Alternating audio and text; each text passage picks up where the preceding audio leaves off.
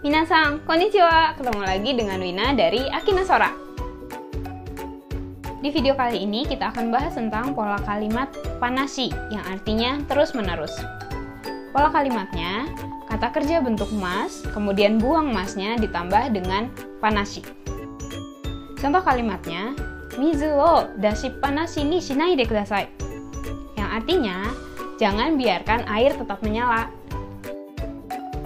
Sekian dulu pembahasan kali ini. Jangan lupa like, komen, dan share ya. Bye-bye.